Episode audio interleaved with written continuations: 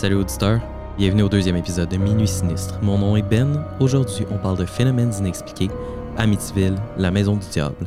Assis-toi, prends ça relax, ferme tes lumières, puis imagine-toi sur les lieux. Le tout commence le 13 novembre 1974. Ronald DeFeo Jr., à 6h30 le soir, va rentrer dans un bar de la ville d'Amityville, à Long Island, à New York, et il va crier du plus haut de son cœur Aidez-moi Je pense que ma mère et mon père se sont fait tirer Les gens se lèvent, puis un petit groupe de personnes s'en va avec lui directement dans sa maison, au 112 Ocean Avenue. En rentrant, John, le premier client du bar à rentrer dans la maison, ouvre la porte et d'emblée, une odeur ferreuse le frappe de plein fouet. Il reconnaît l'odeur. John, c'est un chasseur. C'est pas la première fois qu'il sent du sang. Pas la première fois qu'il sent la mort. Il commence à rentrer lentement dans la maison. C'est calme. Il n'y a pas de bruit. Ronald, il pousse tout le monde. Il commence à monter les marches plus rapidement. D'autres personnes le suivent. Puis John, il reste en arrière de tout le monde. Il sait qu'est-ce qu'il va trouver. Il monte lentement. Puis il passe au premier étage. Au premier étage, il y a quelques chambres. Et il s'aventure dans la première. Dans la première chambre, c'est la chambre des parents.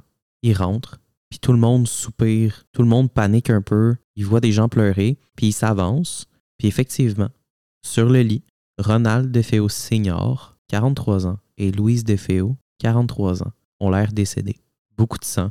Il s'approche, il met les doigts dans le cou juste pour s'assurer s'il y a un pouls. Il n'y a pas de pouls. Aucun des deux. Il se revire rapidement, dit à un de ses amis d'appeler la police, d'appeler une ambulance, puis qu'il va continuer à faire le tour. Il se retourne vers Ronald, puis il va lui demander Est-ce que tu as vu quelqu'un sortir de la maison? Est-ce que tu as fait le tour de la maison? Est-ce qu'on sait s'il y a quelqu'un Ronald dit non. Puis John, il pense avant de continuer son, inspection parce qu'il se dit S'il y a quelqu'un, je vais me faire tirer, ça n'a pas de sens. Mais en même temps, il y a quatre autres enfants. Là. Il y a quatre enfants dans la maison. Il faut absolument qu'on aille voir s'ils sont corrects. Fait que John, il continue son chemin, puis il monte les marches vers le deuxième étage. Au deuxième étage, il y a quelques chambres. Il rentre dans la première et il voit deux corps inanimés sur deux lits simples. Ça va être Marc, 12 ans, et John, 9 ans. Il s'en va prendre leur pouls. Ils n'ont pas de pouls. Il regarde les trous de balles, puis il se dit ça n'a pas de sens. C'est un gros calibre. Ça fait du dommage. Les deux sont couchés sur leur ventre, dans le lit, comme s'ils n'avaient jamais bougé. Il sort, puis il s'en va dans une autre chambre où il trouve un lit. Il regarde, c'est une jeune femme, Dawn, 18 ans, couchée dans le lit, sur son ventre elle aussi. Elle aussi a été tirée, pas de pouls, décédée. Il reste une chambre. Il s'aventure, s'assure qu'il n'y a pas personne avec une arme ou pas personne qui l'attend. Il rentre, puis encore une fois, couché, à plat ventre, sur le lit, une jeune fille, Allison, 13 ans. Elle aussi s'est fait tirer. Prend son pouls, pas de pouls. Il fait le tour de la salle de bain. Il fait le tour d'un peu partout dans la maison, mais il n'y a pas personne. Puis il trouve ça vraiment étrange parce que les six membres de la famille sont couchés, à plat ventre. Les six n'ont pas l'air d'avoir bougé. Puis il sait. Lui, il sait. Un gun, ça fait du bruit. Fait qu'il ressort de la maison, puis il voit les voitures de police arriver, sirène, gyrophare. Il intercepte un des policiers, il raconte qu'est-ce qu'il a vu. Le policier lui demande de le suivre à l'intérieur, il le suit. Il lui montre où sont les chambres, où sont les corps. Puis un autre policier le prend à part puis lui demande comment il a su. Comment tout le monde a su, comment tout le monde s'est ramassé ici. Fait qu'il raconte que c'est Ronald Jr. qui est arrivé dans le bar, qui, leur a dit que, sa mère et son père s'étaient fait tirer. Fait que les policiers lui demandent de sortir, d'attendre sur le côté de la maison. Les policiers font le tour, trouvent pas personne. Puis plus les policiers regardent, plus aussi ils trouvent que ça fait pas de sens. Que Ronald soit parti chercher de l'aide, il n'ait pas appelé la police, il pas fait autre chose. Fait qu'ils s'en vont parler avec Ronald. Puis Ronald, euh, il, il twitch un peu. C'est un peu normal, sa famille vient de mourir. Mais il, il est louche. Les policiers le trouvent louche. Puis son histoire se tient pas. Ça fait pas de sens. Ça fait ni qu'une tête. Fait qu'il pousse un peu. Puis il continue de pousser. Puis de plus en plus, les policiers se disent c'est lui. C'est clair. Fait qu'il l'amène au poste. Puis plus il pose des questions pendant l'interview, plus ça fait plus de sens ce qu'il dit. il va même jusqu'à demander si c'est lui qui est pour avoir l'assurance de son père. Et plus il continue à poser des questions, plus les jours passent, puis finalement, il confesse que c'est lui qui a tué tout le monde. Puis, DeFeo va même dire au détective que dès que c'est parti, il pouvait juste plus s'arrêter. C'est allé tellement vite. Puis, il va décrire les meurtres comme ça s'est passé. Il va indiquer où sont ses vêtements et où est le fusil. Et les policiers vont retrouver le tout exactement où est-ce que DeFeo a dit que c'était. En octobre 1975, DeFeo va euh, essayer de plaider euh, la folie, évidemment, euh, en disant que c'est un, un démon qui l'a possédé, puis que c'est des voix qui ont dit de tuer. finalement, il va être évalué par un psychologue. le psychologue, effectivement, va découvrir que possiblement DeFeo souffre d'une maladie mentale, euh, en plus d'être un utilisateur d'héroïne et de LSD fréquemment.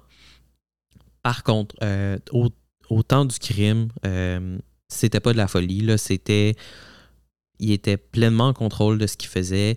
Encore une fois, on le répète, la folie, c'est décrit comme généralement. est-ce que tu peux, est-ce que tu vas commettre le crime si un policier est devant toi? Si la réponse est non, c'est pas de la folie. Si la réponse est oui, ben ça, ça mérite d'être investigué. Donc, le 21 novembre 1975, il est euh, trouvé coupable de six comptes de meurtre au deuxième degré. Et le 4 décembre 1975, euh, le juge va condamner DeFeo à six sentences de 25 ans à vie. Finalement, DeFeo euh, va être amené à au Sullivan Correctional Facility euh, à Fallsburg, New York. Au courant de toute sa sentence, DeFeo va changer son histoire à plusieurs reprises. Il va essayer de dire que ah, c'est, euh, sa sœur, Dawn, qui l'a poussé à, euh, à, tuer, que finalement c'est elle qui a tué, puis lui, il l'a tué elle. que elle a tué sa mère, puis que lui a tué les enfants rien se tient, rien fait du sens et il change tellement souvent sa version des faits qu'il n'y a plus rien qui est crédible rendu là. Donc même si au final euh, il veut, euh, même si au final pour vrai il y avait une autre version, il, a tellement changé sa version que jamais personne ne l'aurait cru. De toute façon, il est décédé à l'âge de 69 ans le 12 mars 2021 euh, au centre médical Albany. Puis sa cause médicale euh, de pourquoi il est mort a jamais été euh, donnée au public. Au final, son avocat a essayé de faire un deal de livres. Parce que c'est payant, puis on est aux États-Unis, on veut de l'argent. Un an plus tard, donc en décembre 1975, un mois après la condamnation de Ronald, une famille va emménager dans la maison et va acheter la maison pour la modique somme de 80 000 Bon, on est quand même dans les années 70, c'est quand même beaucoup d'argent. Euh, mais on parle d'une maison trois étages avec un sous-sol, une piscine creusée, une maison en bateau, un garage double et un accès sur la rivière. Donc, la famille Lutz achète la maison. Le beau-père, la mère et les trois enfants. Avant d'emménager, à la base, eux, les meurtres, ça les stresse pas trop, mais avant d'emménager, ils demandent quand même à un prêtre Peux-tu venir bénir la maison Le prêtre dit Avec plaisir, parce que c'est sa job.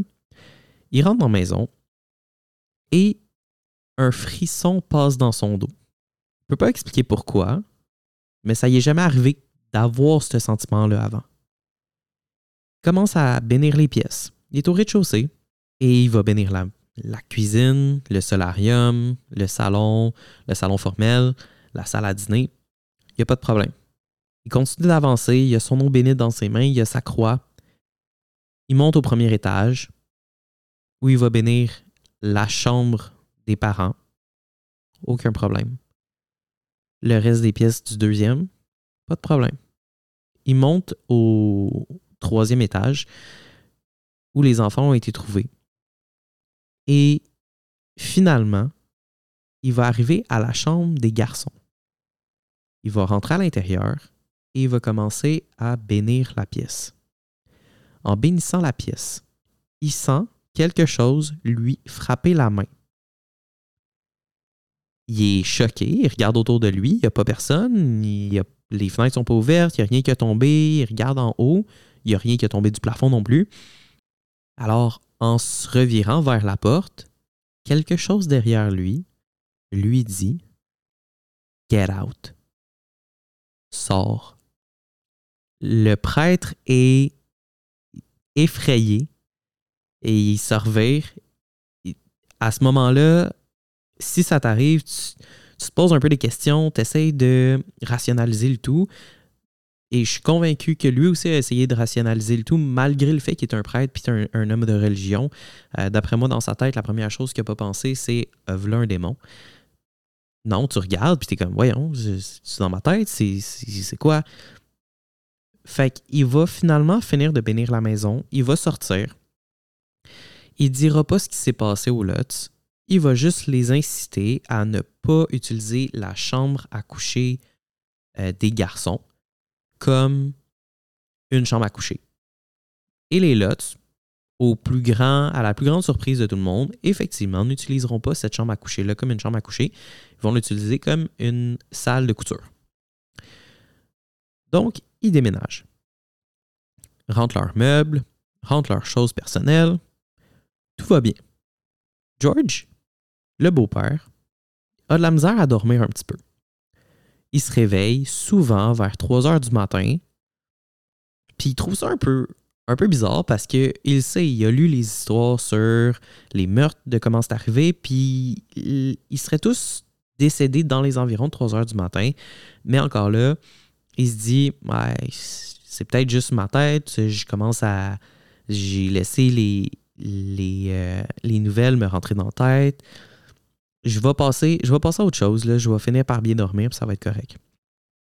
De plus en plus, il se réveille à 3 heures du matin et euh, il entend la porte d'entrée s'ouvrir. Pourtant, la porte d'entrée est barrée. Il descend en bas, il s'assure qu'elle est barrée à double tour, que toutes les, les serrures sont, sont mises. Mais pourtant, à chaque nuit, il se réveille à 3 heures et la porte s'ouvre. Plus le temps passe, plus il commence à halluciner un peu des choses. Il regarde sa femme, puis le visage de sa femme va se transformer un peu en comme en visage d'une femme de 90 ans avec des rides. Euh, il va avoir des odeurs particulièrement immondes dans la maison ou des odeurs de parfum cheap. Euh, ils vont se promener, ils vont trouver des taches un peu gluantes sur le tapis et euh, des taches noires un petit peu partout. Puis peu importe ce qu'ils utilisent pour essayer de nettoyer les taches noires, il n'y a rien qui s'enlève. Là, on peut dire que ça peut être de la moisissure ou euh, même des vieilles taches de sang. Peut-être. plus le temps passe, plus ils entendent des bruits qu'ils ne sont pas capables d'identifier, plus il y a des taches, plus il y a des odeurs, plus Georges se réveille à 3 heures toutes les nuits avec la porte d'entrée qui s'ouvre. Un jour, Georges, il se réveille. Quand il se réveille, il entend des bruits comme si le lit des enfants, à l'étage en haut de lui, cognait par terre, comme si ça se levait puis ça refrappait par terre. Toc, toc, toc. Georges ne comprend pas, puis il essaie d'aller voir qu'est-ce qui se passe, mais il n'est pas capable de se lever du lit. Il essaye, il est incapable de se lever du lit. Vous puis moi, on va se le dire, c'est peut-être une paralysie du sommeil. Il y a beaucoup de gens qui en font, une sensation d'être incapable de bouger, euh, comme si euh, quelque chose s'en venait vers nous. Mais Georges, il n'a jamais vécu ça. Puis là, il est incapable de bouger, puis il exprime ce sentiment-là comme si quelque chose le retenait au lit. Quand il tasse sa tête sur le côté, selon ce qu'il dit, il voit sa femme léviter et bouger de gauche à droite. Il panique, il finit par réussir à se lever, il prend les enfants, il pogne sa femme, il sac leur camp de la maison sans rien, euh, rien amener avec eux autres. Ils s'en vont chez la mère de sa femme. qui habite pas très loin. Après ça, ils n'ont plus jamais resté dans la maison. George Lutz va jusqu'à dire que selon lui, s'il était pour rester dans la maison, quelque chose d'horrible se serait passé.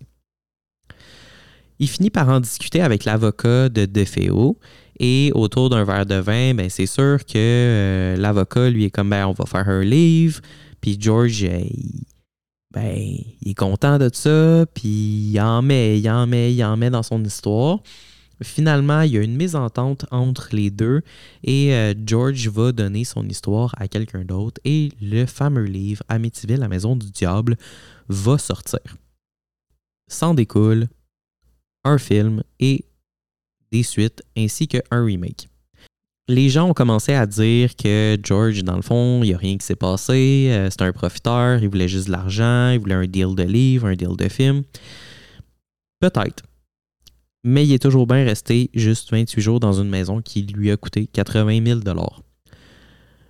Des journalistes, après ça, euh, plusieurs années plus tard, vont euh, parler avec euh, le plus jeune des fils des Lots, qui lui va dire oui, ça s'est passé.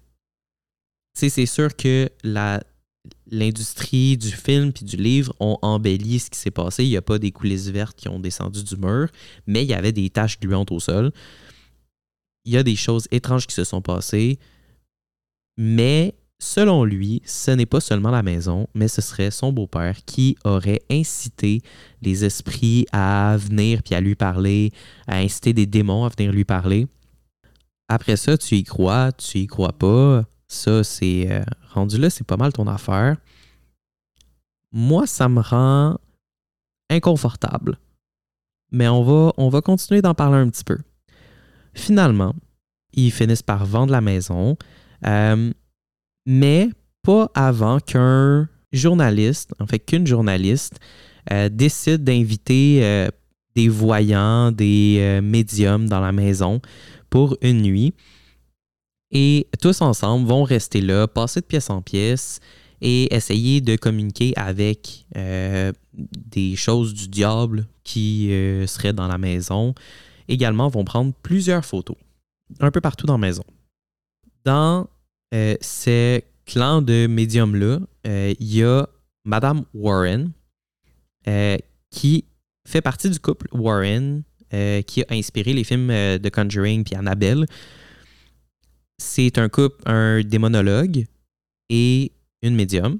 Et donc, cette dame-là s'en va dans la maison et va jusqu'à décrire la maison euh, comme euh, qui a une sensation qui te prend par-dessus, puis une dépression horrible que la maison va lui faire ressentir.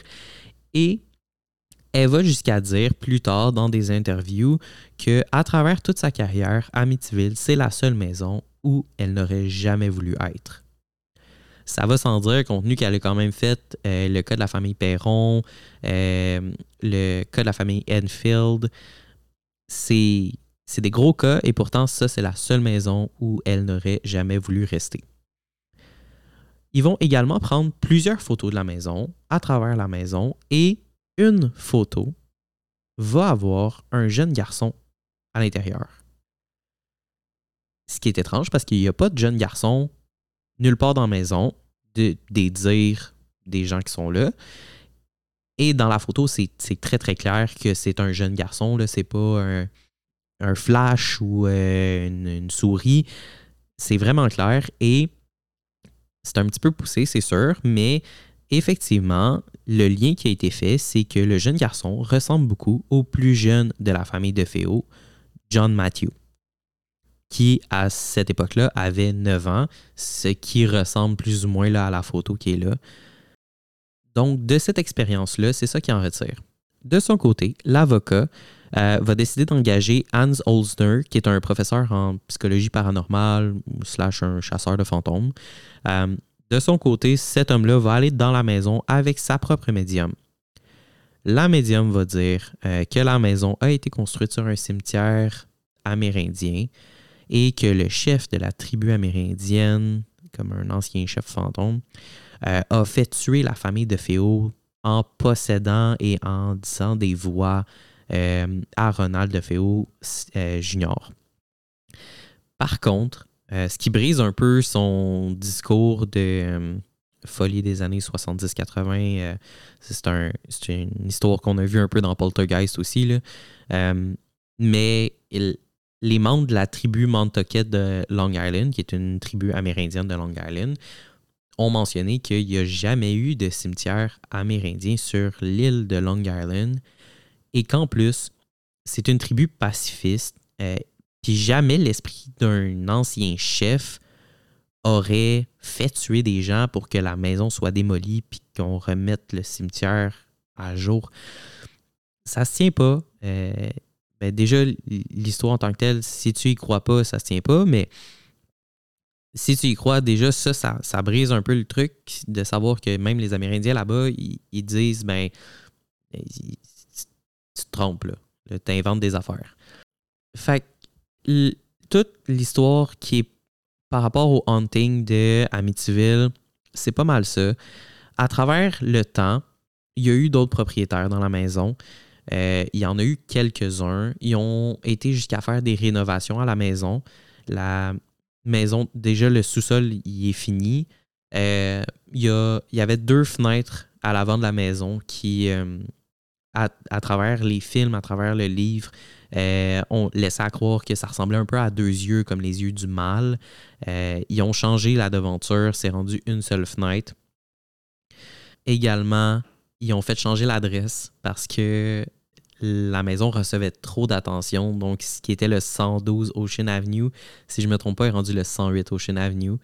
Euh, ils ont fait les demandes aussi à Google pour que le Street View soit bloqué, euh, ce qui est le cas aujourd'hui. On ne peut pas regarder la maison. Les dernières images datent de 2019. On ne peut pas remonter dans le temps comme on peut le faire un peu partout. Et euh, c'est tout bloqué. On ne peut pas voir, on peut pas, même si on avance, on ne verra pas la maison.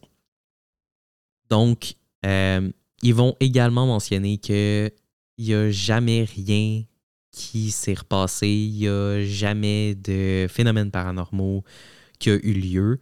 En même temps, la famille Lutz a vécu beaucoup, beaucoup de backlash à cause de cette histoire-là. Fait qu'on peut se dire que les nouveaux propriétaires, ben, ils voudraient pas le dévoiler de peur de subir ben, du harcèlement, du backlash, que la maison, mais il y a tout le temps quelqu'un devant, tout le temps des, chasseurs de fantômes et des gens de l'industrie du paranormal euh, qui veuillent aller à l'intérieur, puis de plus en plus avec euh, un peu l'accès à YouTube, à TikTok, euh, de, de, jeunes qui décident d'aller filmer, puis d'aller filmer devant la maison, puis d'essayer de rentrer à l'intérieur. Par contre, en 2021, la maison a été vendue. On se rappellera, c'est une maison avec un rez-de-chaussée, deux étages, un sous-sol fini. Je crois qu'il y a encore une piscine creusée, un garage à bateau, un garage, deux véhicules, un accès à la rivière. C'est un endroit qui est super beau. Par contre, la maison a été seulement vendue environ 900 000 américains. Donc, est-ce que c'est parce qu'il y a encore des phénomènes? Est-ce que c'est parce est-ce que c'est à cause des meurtres? Est-ce que c'est parce qu'il n'était pas capable d'avoir plus d'argent pour cette maison-là? Ben, c'est sûr que tout ça, ça reste à voir. On le saura jamais. Fait qu'au final, la maison d'Amityville, tu y crois, tu y crois pas. Comme tu veux. Moi, personnellement, je suis comme on the edge, là. Je sais pas si j'y crois. Je sais pas si j'y crois pas. Je suis le genre de personne qui euh, va toujours trouver une, euh, une, explication rationnelle pour des bruits que j'entends, euh, mais je jouerai jamais avec une planche de Ouija. Mais au final, moi, je l'achèterais pas cette maison-là, tu sais. D'un coup que, mettons je suis pas sûr que je serais capable de trouver une explication rationnelle sans euh, prendre mon sac à dos pour partir à courir et laisser la maison là avec tout mon stock dedans comme les lotis ont fait au bout de 28 jours. Fait qu'au final, merci d'avoir écouté l'épisode sur Amityville, la maison du diable. Et continuez d'écouter la semaine prochaine pour un tout nouvel épisode. Merci. À bientôt.